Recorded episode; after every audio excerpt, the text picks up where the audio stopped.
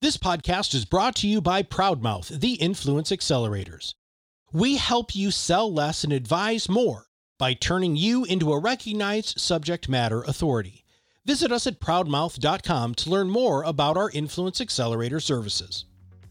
Welcome to the Quantum Growth Podcast, empowering financial advisors to build practices for the 21st century by providing insights and interviews on leadership, strategy, and practice management.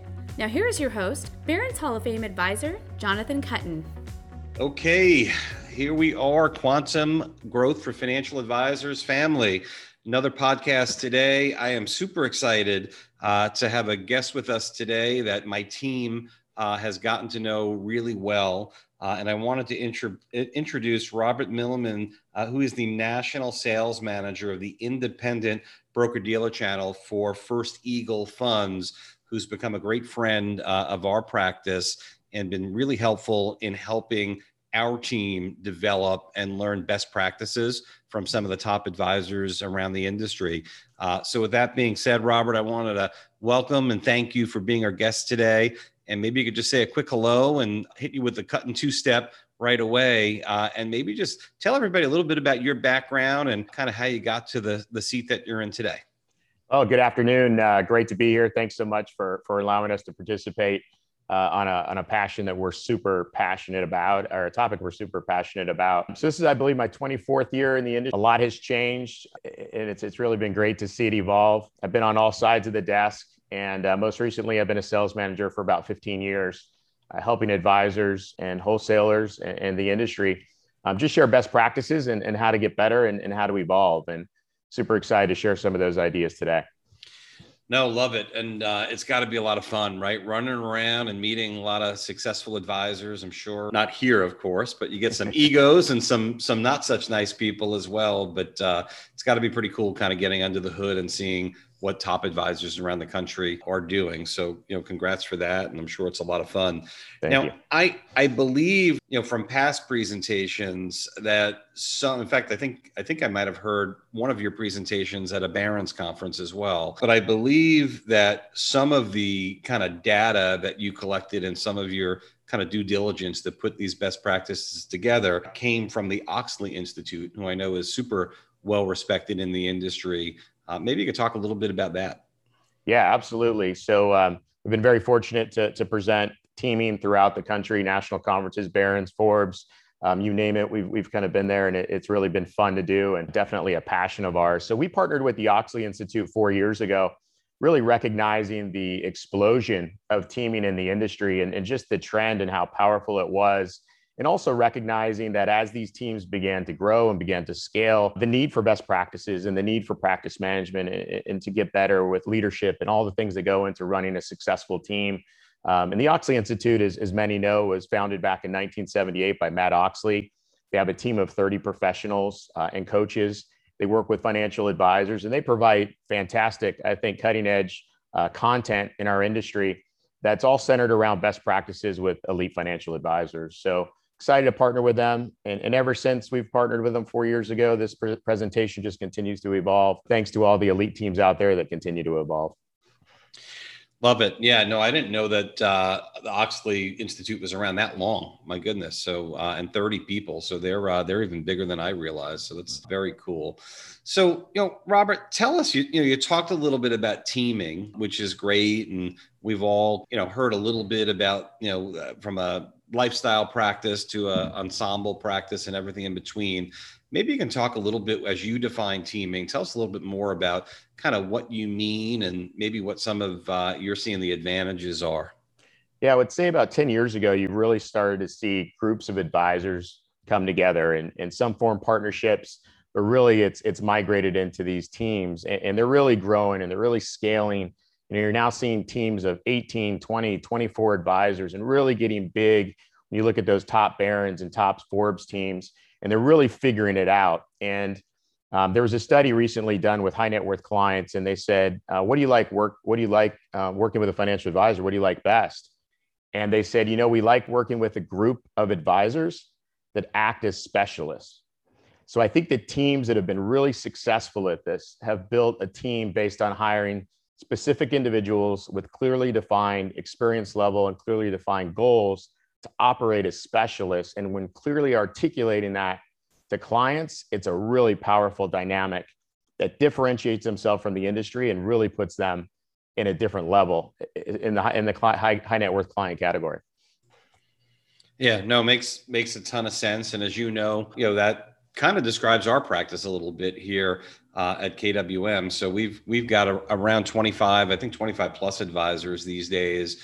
And it's exactly kind of how we've grown. I wish it was more purposeful, to be honest. So we kind of just figured it out as time went on through trial and error. But when you think about different team members specializing, are there certain areas that you find where a team who wants to attract more higher net worth clients and get that kind of, you know, rapid, or what I like to call quantum growth, where do they usually have specialists? Is it something like stock options or retirement planning or risk management? Maybe you can talk through some of what you've seen.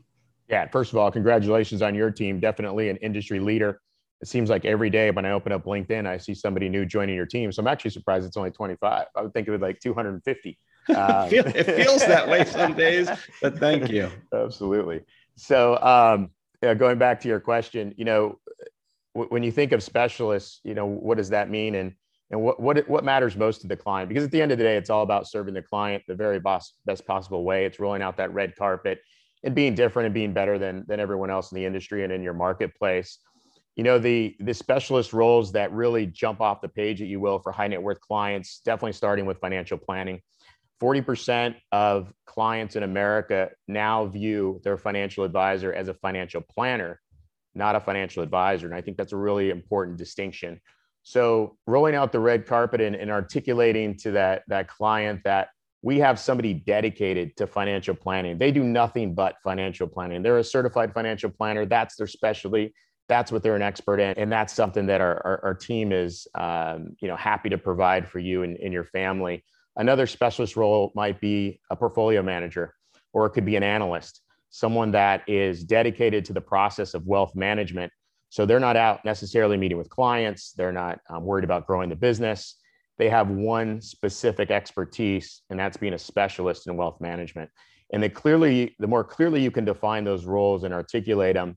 You know, I always give this example. If I had $10 million and I were to interview two advisors, one advisor is a sole practitioner and working by him or herself, and maybe they have an assistant or two. And I meet with another team that has a team of five or six, and they have a financial planner, they have a dedicated wealth management specialist, they have a point of contact, maybe they're experts in estate planning, you name it. You know, it's pretty clear if you're charging the same fee, what a high net worth client is going to perceive more value from. So not only is it important to create these roles, it's even more clear and important to articulate them to clients. The fee discussion should never come up, you know, and fee is such a big topic in our industry, and we've seen a lot of fee compression. But when I talk to the top teams in the industry and I ask them, do your clients call you and ask you about fees? Are they concerned about fees? You know what their answer always? You know, it's weird. We never get a call. And I think the reason why is because they do such a great job of showing and demonstrating the value they provide to their clients. But a lot of that comes back to clearly defining those roles and the specialist nature that I mentioned. Yeah, no, completely aligned, and couldn't agree more with you. When you think about fees, right, it's all relative to value, right? So exactly. As long as the value is ultimately there, and it's interesting. You know, as I think about it, financial planning is the first category that you mentioned, and that is clearly our differentiator as a practice, and something that we lead with and find that's really what clients want. Products have become somewhat commoditized, and financial planning is, to me, our biggest differentiator. You know, I reference a lot, and when you were speaking, I couldn't help but think about it, a book called Who Not, and that was Who Not How was actually written by, it was a Dan Sullivan, I think, right? The strategic coach, if I'm not mistaken. And when you think about who, not how, I think a lot of advisors and just human beings love to believe that they know everything, or at least have people perceive that they know everything. And that's one of the learnings that I've had over the last decade is it's great to say to someone, I'm not that great in picking investments. I'm pretty good at it. but I've got a CFA on my team that's all he or she does, and they're really good at it, and it's their passion. So I don't really know exactly everything they do, but what I do know is that they're really good at it, and our performance speaks for itself. And you can say the same about a CFP who does planning, or a stock option expert, or et cetera. So I completely agree with everything that you're saying there. But how do you find, Robert, I'm going to just kind of dig in a little bit deeper.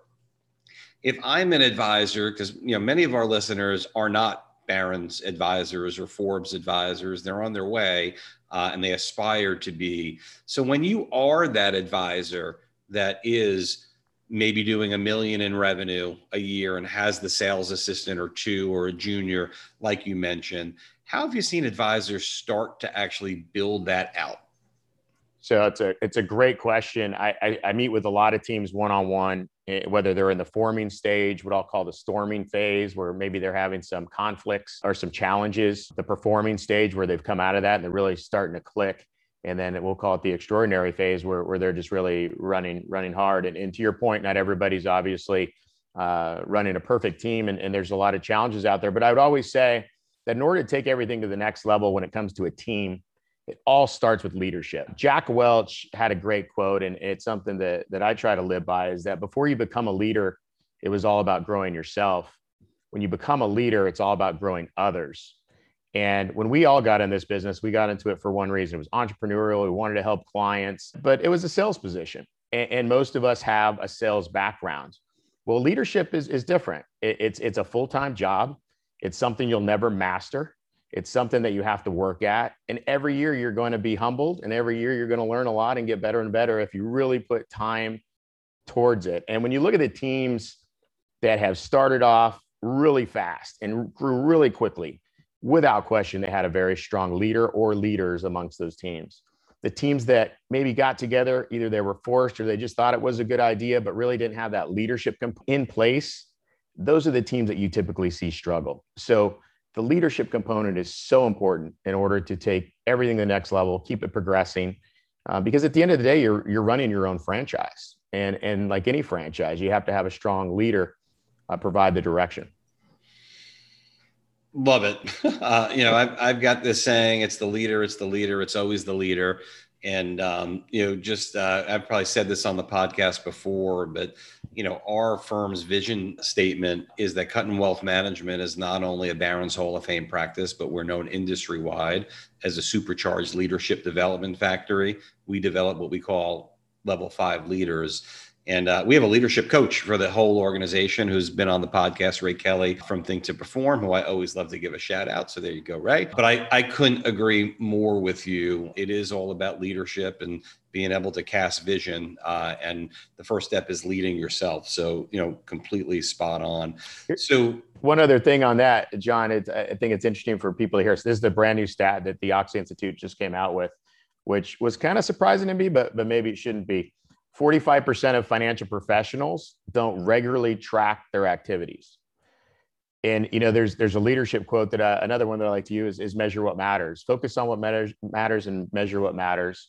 Or maybe as your grandpa said, measure twice, cut once. The accountability piece of running a team is so critical. And when you think of one of two actually track activities, really shows you why there's those that have become elite and those that struggle with it. So I just thought I would include that in there. Yeah, no, Carol Dweck's book, right? Measure What Matters, I think is the name of her book. Exactly. I actually just said to one of my kids this weekend, measure twice and cut once when we were doing some work in the backyard. So words to live by for sure. But yeah, I mean, it's amazing, Robert. And you and I, don't know each other all that well. We've met a couple times, et cetera, and heard great things, but it's refreshing to hear the same things over and over. And I think you're exactly right. Measuring KPIs, right? And making sure you understand your leading and lagging indicators. It's simple stuff, easier said than done. So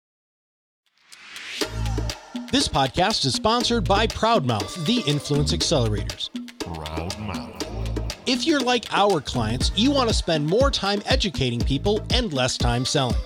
That's why we turn Main Street experts like you into trusted mainstream authorities.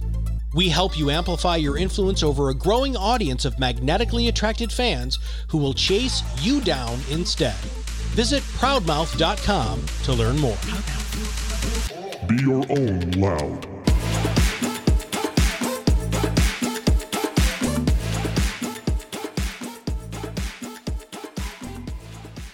You know, I've got an opinion on this, but I'd love to get yours, right? So why do you think advisors, that $1 million producer, right, as an example, or maybe $1.5 million producer, struggles going from practitioner to leader or ensemble practice? Like, are there a handful of things that you see that kind of stands in their way of doing? Because I feel like so many advisors, that's where they get stuck and they just don't know how to get out of it. There's a great book called The One Thing, and I used to present on it about 3 or 4 years ago when it came out. It was written by the co-founder of Keller Williams.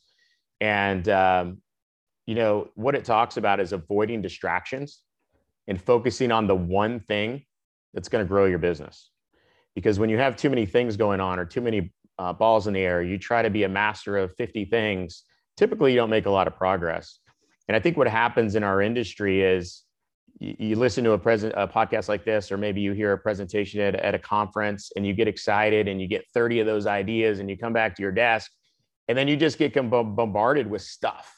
And I think with social media just constantly in your face, text, emails, tweets, I mean, you name it, it's really hard to concentrate, I think, for individuals.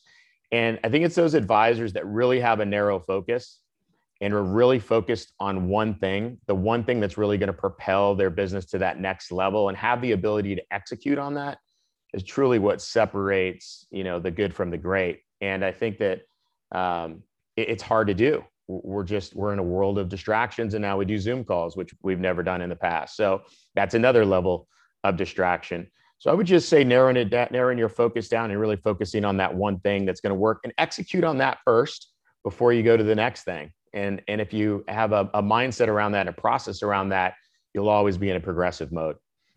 Yeah, no, makes sense. So focusing on one thing at a time, getting great at it. And then I guess what happens, right, is that becomes a habit after a while. And once you start to build that habit, you move on to the next and kind of rinse and repeat. And before you know it, you've stacked one habit on top of the next habit, which is pretty darn cool. So earlier you had talked about, you know, something I've heard another colleague actually use. It's the first time I've heard it a second time, by the way. But I think what you're talking about was kind of forming, storming, norming, and performing, right, is what I think it's referred to as. What does that mean? Can you, in the context of a financial advisor as they're growing their business, maybe you can talk through what you mean by that?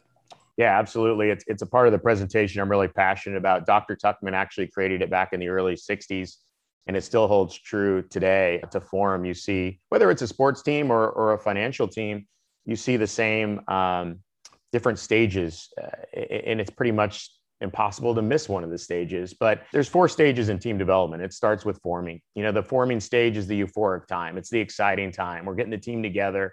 We're going to take on the industry and we're going to do things a heck of a lot better than everybody else, and we're going to win. The challenge that most have with the forming stage, and it's the stage I'm most passionate about because I think it's where I see the most mistakes, is everyone hits go way too fast before having an ironclad business plan in place, before having the compensation structure perfectly in place, before having the leadership of the team established, before having the goals and objectives and the accountability and all the stuff that goes into running a successful team. You got to have that in place before you hit go, because inevitably, once you hit go, then the chaos begins. And that's when ultimately most teams, and it's pretty hard to avoid it, you go through some phase of it, but you go into the storming phase. And the storming phase is essentially reality. It's the insecurities arise. You know, I'm the first one to arrive here in the morning and the last to leave. My new team members don't operate like that. I've opened up 10 accounts in the last month. My team members haven't opened up any, but we're all making the same amount of money.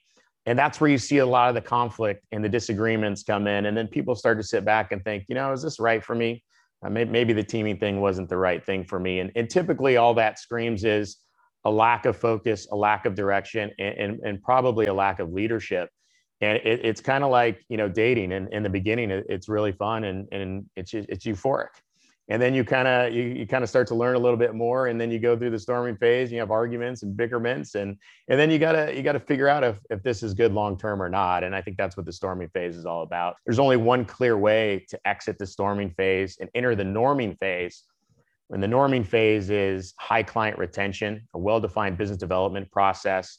And if you were to ask everyone on the team, do you like being on this team? Is it a rewarding experience, both personally and professionally? The answer would be yes. And in order to get to that stage, which every team obviously aspires to, it all starts with leadership.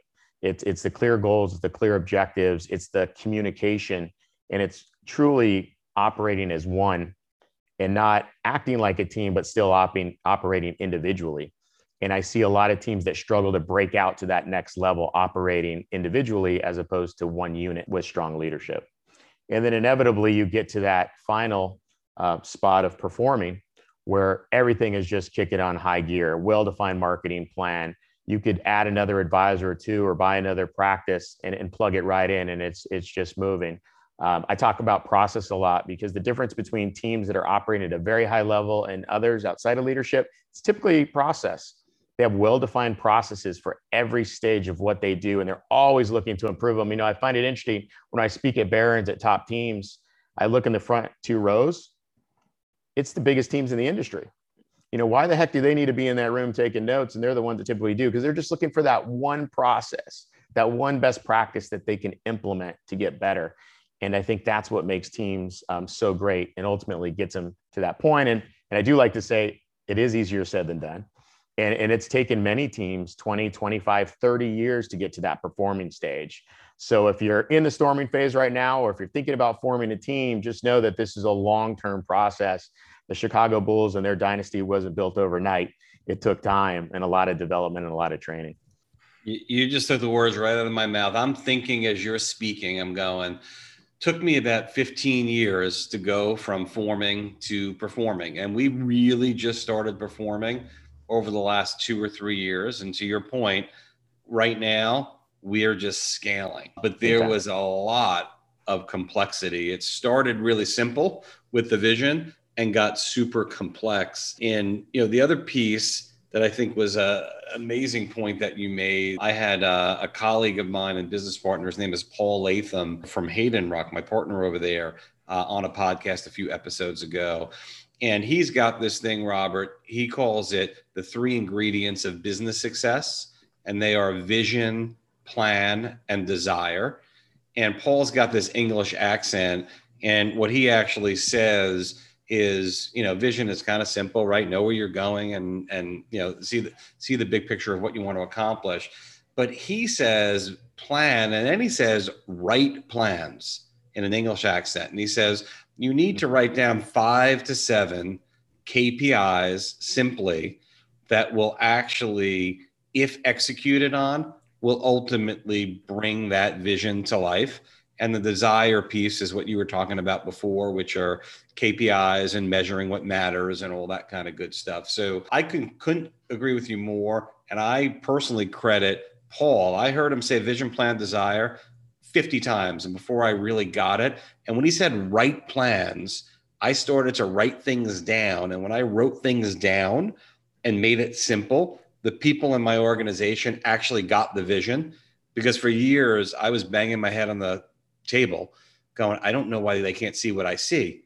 I keep saying it over and over and over again. But once you paint it out for someone and actually show them the picture and the step-by-step kind of painting by numbers process, it really starts to work. So completely agree, and sorry to get excited about it, but thanks for sharing it. That's great. Vision, plan, desire. I love it. Always learning. I should introduce you to Paul at some point, because he says it in a much better English accent than I will attempt for sure. But I think that's brilliant, as Paul would say. So, you know, Robert, when you start to think about building out teams and you kind of getting through that storm, norm, and perform phase, you know, I've always, you know, looked at, and I think you point to this sometimes, there's really 2 different ways to build a team, either a vertical team or more of a horizontal team.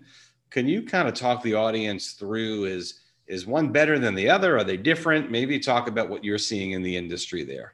Yeah, sure. So, you know, a vertical team is all about being a CEO. It's being that senior financial professional that really doesn't want to partner with other financial advisors and wants to build a team underneath them. If you look at many of the top Barron's financial advisors, they'll fit that mode. And I think that works really well for that type of individual. You know, they're typically the type of individual that acts like a CEO. If you were to walk into their office, their desk is usually pretty clean. It tells you that they're great at delegating, and they're also very good at hiring people and trusting those people to do their life's best work, holding those people accountable and freeing up their time. And I've seen so many in that vertical structure who are rainmakers, and they've figured out how to have the financial planner, have the analyst, have the wealth management taken care of. So it frees up their time to go do what they do best, which is grow the practice, meet with high net worth clients and prospects, and really scale the practice. And they're the toughest ones to get in front of, quite frankly. I have to meet them at Starbucks because they rarely come into the office, or, you know, maybe meet them for a cocktail or something. They definitely have a different mindset, and it's very powerful. If you look at the horizontal structure, it's definitely more common in our industry and becoming even more common as more and more advisors are pairing up and becoming teams. But that horizontal structure, you know, is all about growing and scaling horizontally with businesses that are similar to yours and advisors that are similar to you. And I talked earlier about being different and having specialist roles. That's where it can be a challenge. And a lot of teams in the horizontal structure suffer from lack of leadership. And I'll just paint the picture for you. You know, you're an advisor that's been in the industry for 20 years. You have a lot of friends in the industry that have also been in the, you know, in the same spot 20 years, probably have about the same asset base, the same production level. And you think, you know, let's form a team, and really not thinking who's going to lead that team. And when you think about it, you have three individuals set in their ways, certain way of doing business. They have great relationships with their client base, and they've probably never been a leader outside of themselves because they've been a sole proprietor this entire time. And then you're asking to overnight just merge these three individuals, and somehow magically you're going to get these outsized results by doing so. And ultimately what you see is a lot of failure and frustration when that happens. And it goes back to my earlier comments about, you know, when you're in that horizontal structure, I think it's one of the most challenging structures, but one of the most impactful structures to really scale is the leadership component, and really understanding who's going to run this team. Are all of you going to run this team, and how are you going to do it, and have that plan in place first? I've seen so many big teams come from Goldman and try to form a team. There were individuals, and they said, oh, let's leave Goldman and get into the independent business and start our own practice. And, you know, within 3 years, they usually break up. It's just too many egos shoved into one team at once without a proper plan in place. So I think both are just as powerful. You just got to decide which one's best for you. If you like partnering with other financial advisors, you like that team collaboration, then I think it's really powerful. You know, there's leadership is something I'm so passionate about. And I think the old way that leadership used to be recognized and implemented was what I would call the leader-follower model, where I'm the boss, you're the employee, and I'm just going to tell you what to do all day. And that seems to work. That's such an old school way to lead. And in 2021 and beyond, it's all about a leader-leader model. And what I mean by a leader-leader model is you as the leader, your goal is to inspire others on your team to be leaders and to give them the proper training and development to become a leader. Because when you have a team of leaders, you have a bunch of inspired individuals that are going to want to run through a brick wall for you, not because you ask them to, but because they're inspired to. And some of the teams that I see in that horizontal structure that really have that collaborative team environment with open communication and dialogue are just unbelievable. They have the best culture. People say, how is culture built? Culture is built by a bunch of individuals on a team that get along great. And typically, a lot of that culture is developed outside of the office. So having that team mindset, it goes back to what I said earlier. It's about growing others, not about growing yourself. And when you have individuals that have that mindset and work towards that, it's a dynamic that's hard to measure and kind of articulate, but it is the most powerful type of team that you want. And that can be achieved in the horizontal structure if leadership is established.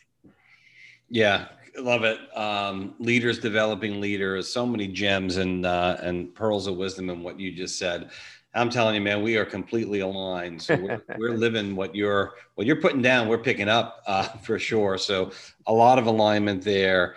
And, you know, it's interesting when you were talking about, we run in our practice a vertical model, right? I'm that CEO that you got to meet at Starbucks because right. kind of running around doing my thing and, you know, trying to cast vision and spend time doing different types of business development, et cetera. So, but when you think about that horizontal model, I think a lot about, and again, I've seen it work and know of folks who've made it work. But I think a lot about kind of CPA firms, right? So larger CPA firms many times, in fact, I just hung up the phone with one like an hour ago, are very much horizontal in that there's, you know, 15 partners in a larger CPA firm or, you know, sometimes more, but they all just do their own thing. And there's a whole bunch of Indians and no chiefs running around.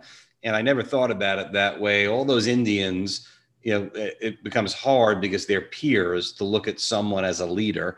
And those Indians almost need to go, we got to go bring in some outside leadership and maybe kick in a little piece of their revenue to pay for such leadership as a way to actually make that model work. I personally have found that a lot of times these horizontal models, to your point, break up and have a hard time really scaling.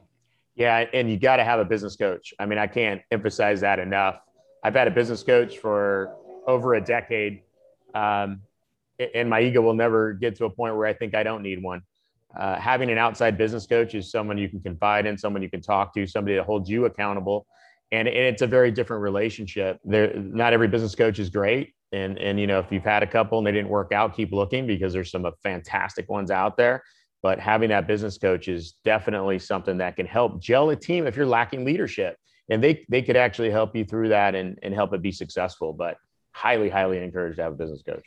Couldn't agree with you more. I've had one for many years. I mentioned Ray and Think to Perform. And if you don't mind my asking, if you don't mind sharing, do you work with a larger firm as a coach or? I work with Brett Davenport. He has his own firm out of Syracuse, New York. And he works with advisors as well as professionals at all levels up to the CEO level.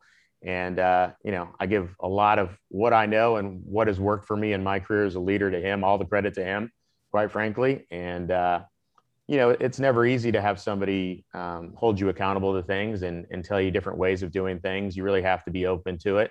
And those that are typically, you know, the rewards are incredible. And I've told him, you know, I'm going to retire with you no matter what. So it's a special relationship. I love an intro. If you're open to it, love to get him on the podcast Please. Today as well. He would love it. That would be great. And couldn't agree more. I look forward to my hour coaching session. It's part coaching, part therapy every week. Exactly right. To have someone to talk to sometimes. That's for sure. Sometimes a lot of therapy. Absolutely.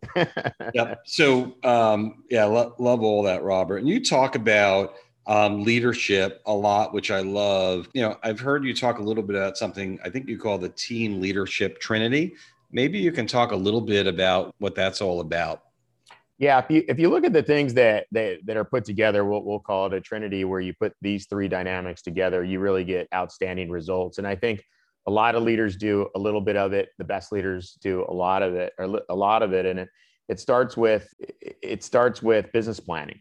You know, more often than not, what a lot of teams or advisors will do is they'll do their business plan either because their manager asked them to, or, you know, that's just what you're supposed to do. You're supposed to put together a business plan and let's put it in a drawer for a year and revisit it a year later.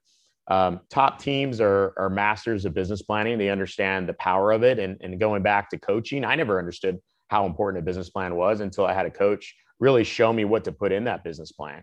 And quite frankly, if it's more than one or two pages, it's probably too long.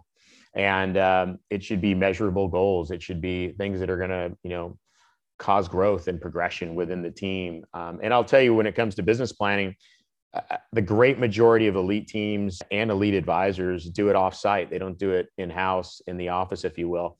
And that goes to the second part of the leadership trinity. Business planning is number one and offsite is number two. When I asked that question at Barron's in a room of 200 top teams, I'll ask them, how many of you do offsites? And about 80% of the room will raise their hand. You ask that same question at any other conference, it might be 10 or 20%. So, you know, elite teams understand the power of getting out of the office and getting together and doing that offsite to create culture. And that's where the business plan is created. And typically they'll meet in January to put together the business plan for the upcoming year. And then they'll meet once again in the summer and they'll refine the business plan. So the business plan isn't just something to do and put away. It's a living, breathing document that needs to constantly be updated. If you can think about every year that you've been in this industry, how much it's changed throughout the year, whether it was the market, whether it was clients, whether it was fees, whether it was a pandemic, you always have to adjust the game plan. And if you're not, you're definitely getting behind. And what elite teams are always doing is making sure that they're one step ahead. And the way to do that is just through proper planning. And then the last one is the accountability piece. And it's doing performance reviews with your team, which is a really important part of leadership that has to be taught, I think. Performance reviews is all about accountability, holding the team accountable to the goals and objectives that are set, having start dates, end dates, and making sure that they're positive in nature. Not a time to beat down the team, obviously, but it's a time to pick them up, time for training, and a time to set new goals. And that accountability piece, is so critical. As I mentioned earlier, only 45% of advisors actually measure results. And when you put those three together, business planning, offsite retreat, and performance reviews, it's just a really dynamic leadership qualities that produces results. Frame of reference, last week was my offsite business planning session. There you go. Where my beachhead leaders delivered, we call them periodic business reviews, PBRs. So I think that's beautiful. Absolutely right. It's amazing. And it's just, again, as a Barron's top advisor and all that kind of good stuff, there's so many similarities evidently in what top advisors are doing, right? So you kind of take this, and I know I'm stating the obvious here, but you actually know what you're doing, and you actually have done some really good market research, because it seems as if this is what 80% of the top advisors are doing. I mean, if I'm a listener right now and I want to, be one of the top advisors in the country, I might want to just follow this process, and it would likely work. So I know I'm stating the obvious and trying to be a little funny here, but it really is, as you're walking through, I can't help but go, yeah, man, we've been doing that, but we didn't always do that. And it's starting to work, and it just all fits together a little bit like a puzzle. One thing leads to the next, which goes back to before, focus on one thing at a time. So really brilliant information here. I know the Oxley Institute has done some research and talks about kind of like that Ritz-Carlton client experience as well. We also talk a lot about client experience in our practice. Any takeaways to share with the audience when you're thinking about, how to build those deep, meaningful relationships and win wallet share and win referrals, et cetera? Any key pieces there you'd want to hit? Yeah, I'll give you a lot of little things that add up to big things that really matter. And I would say the last year and a half has really tested a team's process. You take away that cadence of meeting with clients on a quarterly basis, face to face. You lose that cadence of getting together as a team, face to face. How does your team operate, or how do you operate as a financial advisor under a different environment when you get something thrown at you that you couldn't predict? So, when rolling out the red carpet, it's all about the Ritz-Carlton experience. It's really about deepening the relationships, and it's the little things that do add up. So something like knowing your clients' preferred beverages, believe it or not, this is something I've been talking about for years that now teams are incorporating in their process. You all have those clients that come in your office once a quarter. They love to come in and see you. They spend an hour with you. Maybe they're a top 50 client. They enjoy the conversation. Typically, they do ask for coffee or tea or something of that nature. And I've been in so many branches throughout the country, and you see the same thing. But instead of asking that individual or couple what they would like to drink, already have it prepared. That should be in a spreadsheet. That should be well documented, and especially for your top 50 clients. And that's just something that's really simple to implement. Have a preferred beverage, because the goal is to create a wow factor. And if I were to walk into your office, or I always say, if I were to walk into my doctor's office and he had a cold bottle of water for me, knowing I love to drink water, he'd blow me away. I mean, that's never happened and probably never will happen. But if one ever figured it out, he would definitely differentiate himself. And I think that's the same thing with you. It's how can you differentiate yourself from start to finish. Another one is team greeting. Every advisory practice for the most part looks the exact same. You walk in, you open the door, you walk in, there's a TV with CNBC going across, there's a couch or a chair, and there's usually an assistant to greet them. If I'm a top 50 client and I've got two other advisors, how are you going to make me feel more special than the others?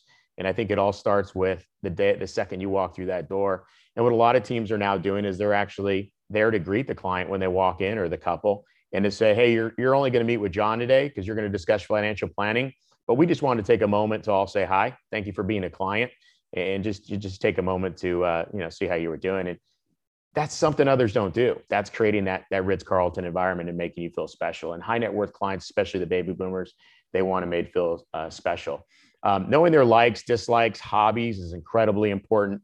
You know, we focus a lot on financial stuff, obviously, in our industry, but elite teams are really focusing a lot more now on the qualitative stuff. It's what do people like to do for fun? Where do they like to eat? What are their passions? Where do they like to travel? And they're documenting this stuff for the first time in their careers. And they're really starting to get to understand their clients at a different level, which is leading to great events that they can host, knowing those likes and pairing those up with their top prospects as well as other top clients.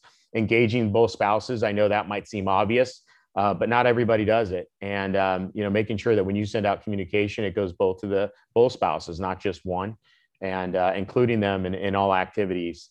Walking clients to a car, something very simple. You know, we live in a dangerous society, and sometimes, you know, advisors operate like they're dentists. They come in, it's a scheduled time, it's a scheduled meeting, and then they walk out the door. I don't know if your dentist has ever walked you to your car, and they've never walked me to my car, but, you know, think about being different. And that's something that'll just separate you from the pack. Being creative with communication is a really big topic right now. In fact, I was just at a wealth management conference over the last 2 days in Florida, and a team talked about this, and they said, yeah, we changed the way we communicate with clients because we found a more effective time to do it. And I thought it was a really good idea. They send an email every Saturday, not Monday, not Friday, not Sunday, but Saturday. And their clients now expect it every Saturday morning to expect the team. So the consistency of that process, I think, number one, is key. Number two is Saturday is a day where your inbox slows down because all the work stuff isn't in there. It's also a time where clients can actually have some time to read probably your email than during the middle of the week where it gets shuffled around with everything else. And they're real thoughtful in the message, something capital markets related, what happened during the week. And then secondly, things that are going on in the community, which I thought was a really good idea. So, you know, this weekend, there's a wine tasting at so-and-so place down the street, Saturday at 10 o'clock, things of that nature.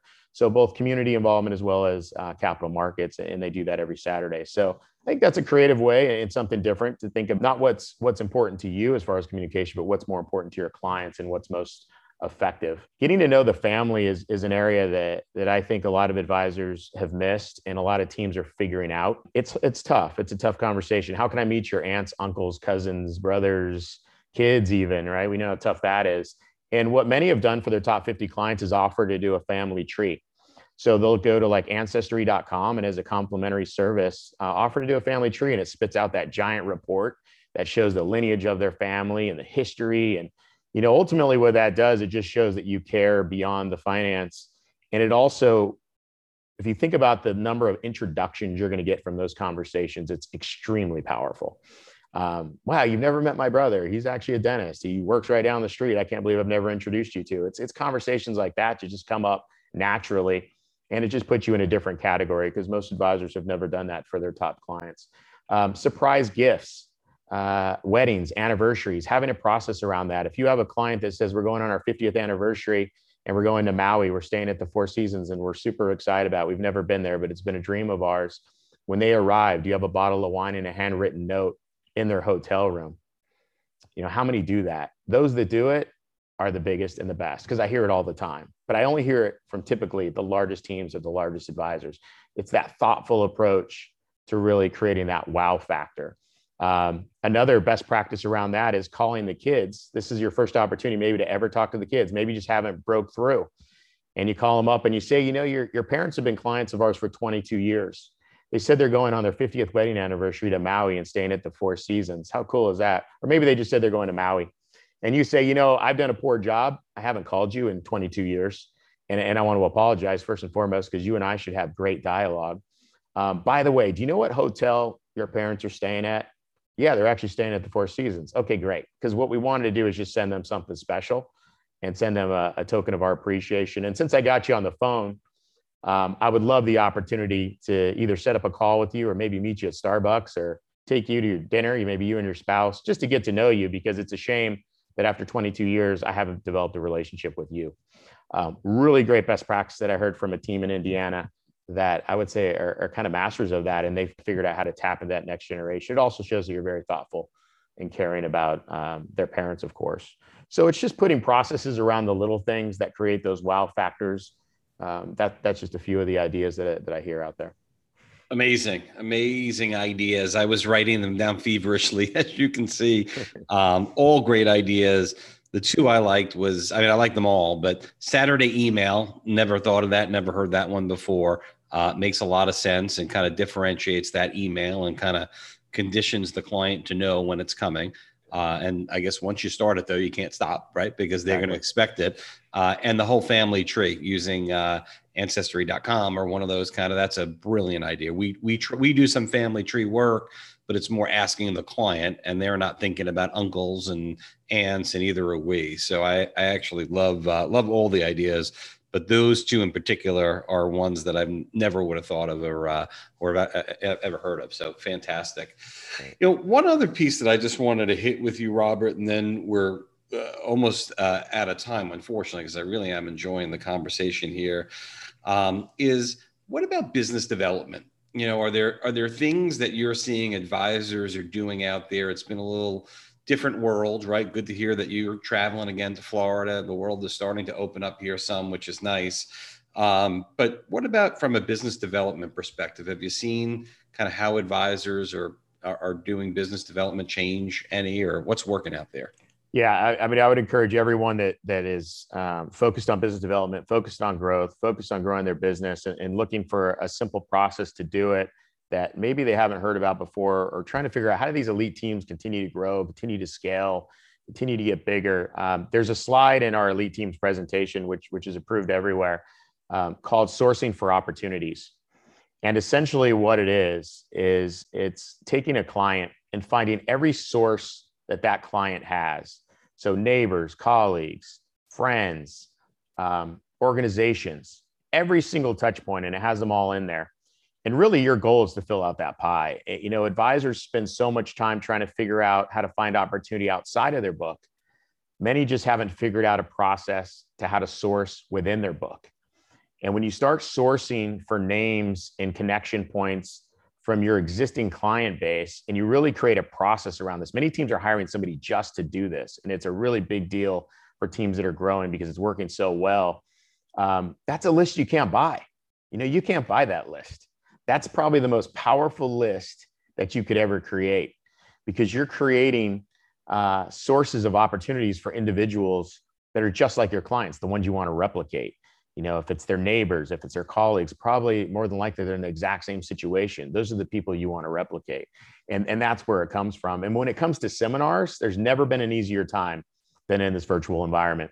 And we literally have used this slide to send out invites and then get in touch with those clients and say, hey, by the way, you know, I've never asked you, do you have any neighbors that are 60 or over that you think might want to hear a Medicare presentation? We're going to do it virtually. It's only 30 minutes.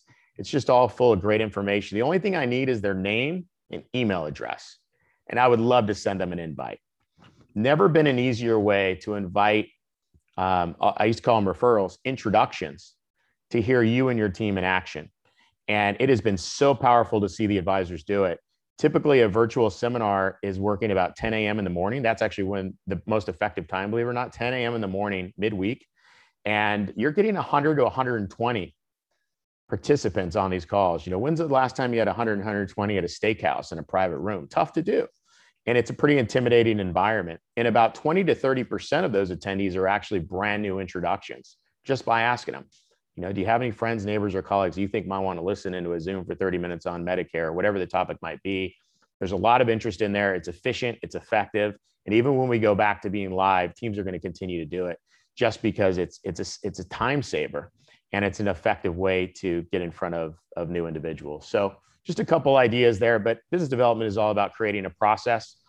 And that slide within our presentation, I think, is probably one of the best I've ever seen when executed upon. Love it. Great ideas. Taking notes, going to steal some of your ideas, if that's okay. I guess if you're sharing with the world, it's not stealing, is it? So it's borrowing, which is where most of the good ideas come from anyway, right? So, you know, Robert, amazing information. As I've said a couple times, super impressed and super aligned.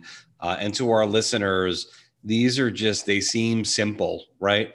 But it's all in the execution of these ideas and these strategies and best practices that Robert's walking us through. So before we wrap, is there anything, Robert, that I didn't ask? I'll ask for contact info and how advisors in the industry could potentially leverage yourself and First Eagle Funds.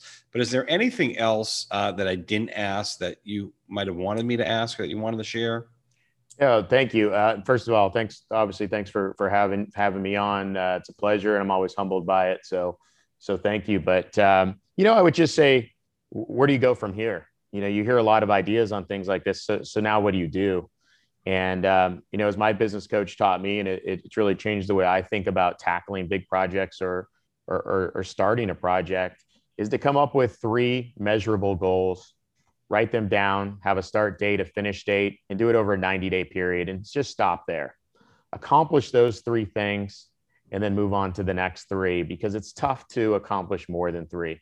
And if you make those a priority and you start today, 3 of the ideas that were mentioned today, or maybe 2 of them you would like to implement, that's the best way to actually put it into execution, which at the end of the day is all that matters. The plans are great, but it's the execution that really makes the difference. So I'll stop there. No, well said. You are like a brother from another mother, my friend. We are very aligned. So thanks for sharing that. So Robert, where can someone find you? If an advisor's listening in, I know you're over at First Eagle Funds. Is there an email or a website, or how would someone go about getting in touch with you? Yeah, absolutely. So I'll give everyone my email here, robert.milliman. M-I-L-L-I-M-A-N at F-E-I-M.com, Robert.Milliman at F-E-I-M.com. Always dangerous to give out your email to the world, but happy to work with you. We have so many clients at First Eagle. We're so fortunate, 41-year track record in our funds. I'd be remiss if I didn't say thank you. I hate to do any event without thanking our clients for being a client. It's something that we value so much at First Eagle. Founded back in 1864, we're an independent company that does value investing, I think, better than anyone on the planet. And, as we always say, our crystal ball is foggy at best, but we work hard every day to provide a good experience for our clients. And if you want to reach out to our sales desk, as I mentioned, that presentation is available at every firm, 800-747-2008. That's 800-747-2008. 2008. We have a team of 30 externals and just as many internals that would love to partner and support you. Well, awesome. Robert, thanks again for being our guest. Some pearls of wisdom. We will publish the email address and other ways to get in touch with you that you mentioned in the show notes. So again, thanks for all the information. Thanks for being our guest. I thought you were fantastic. Thank you. And I will wrap by saying thank you for listening in to another episode of Quantum Growth for Financial Advisors. If you know someone or you yourself could be a good guest and might have some value to give to our listeners, please feel free to shoot us an email. And we'd love to have you on as well. So with that, I hope everybody has a great day, and thank you again for listening in. Thank you for listening to today's episode. You can find the episode show notes and subscribe for updates by visiting cuttenconsultinggroup.com/podcast. Make sure to subscribe and download the episodes on your favorite podcast app, and we'll see you next week.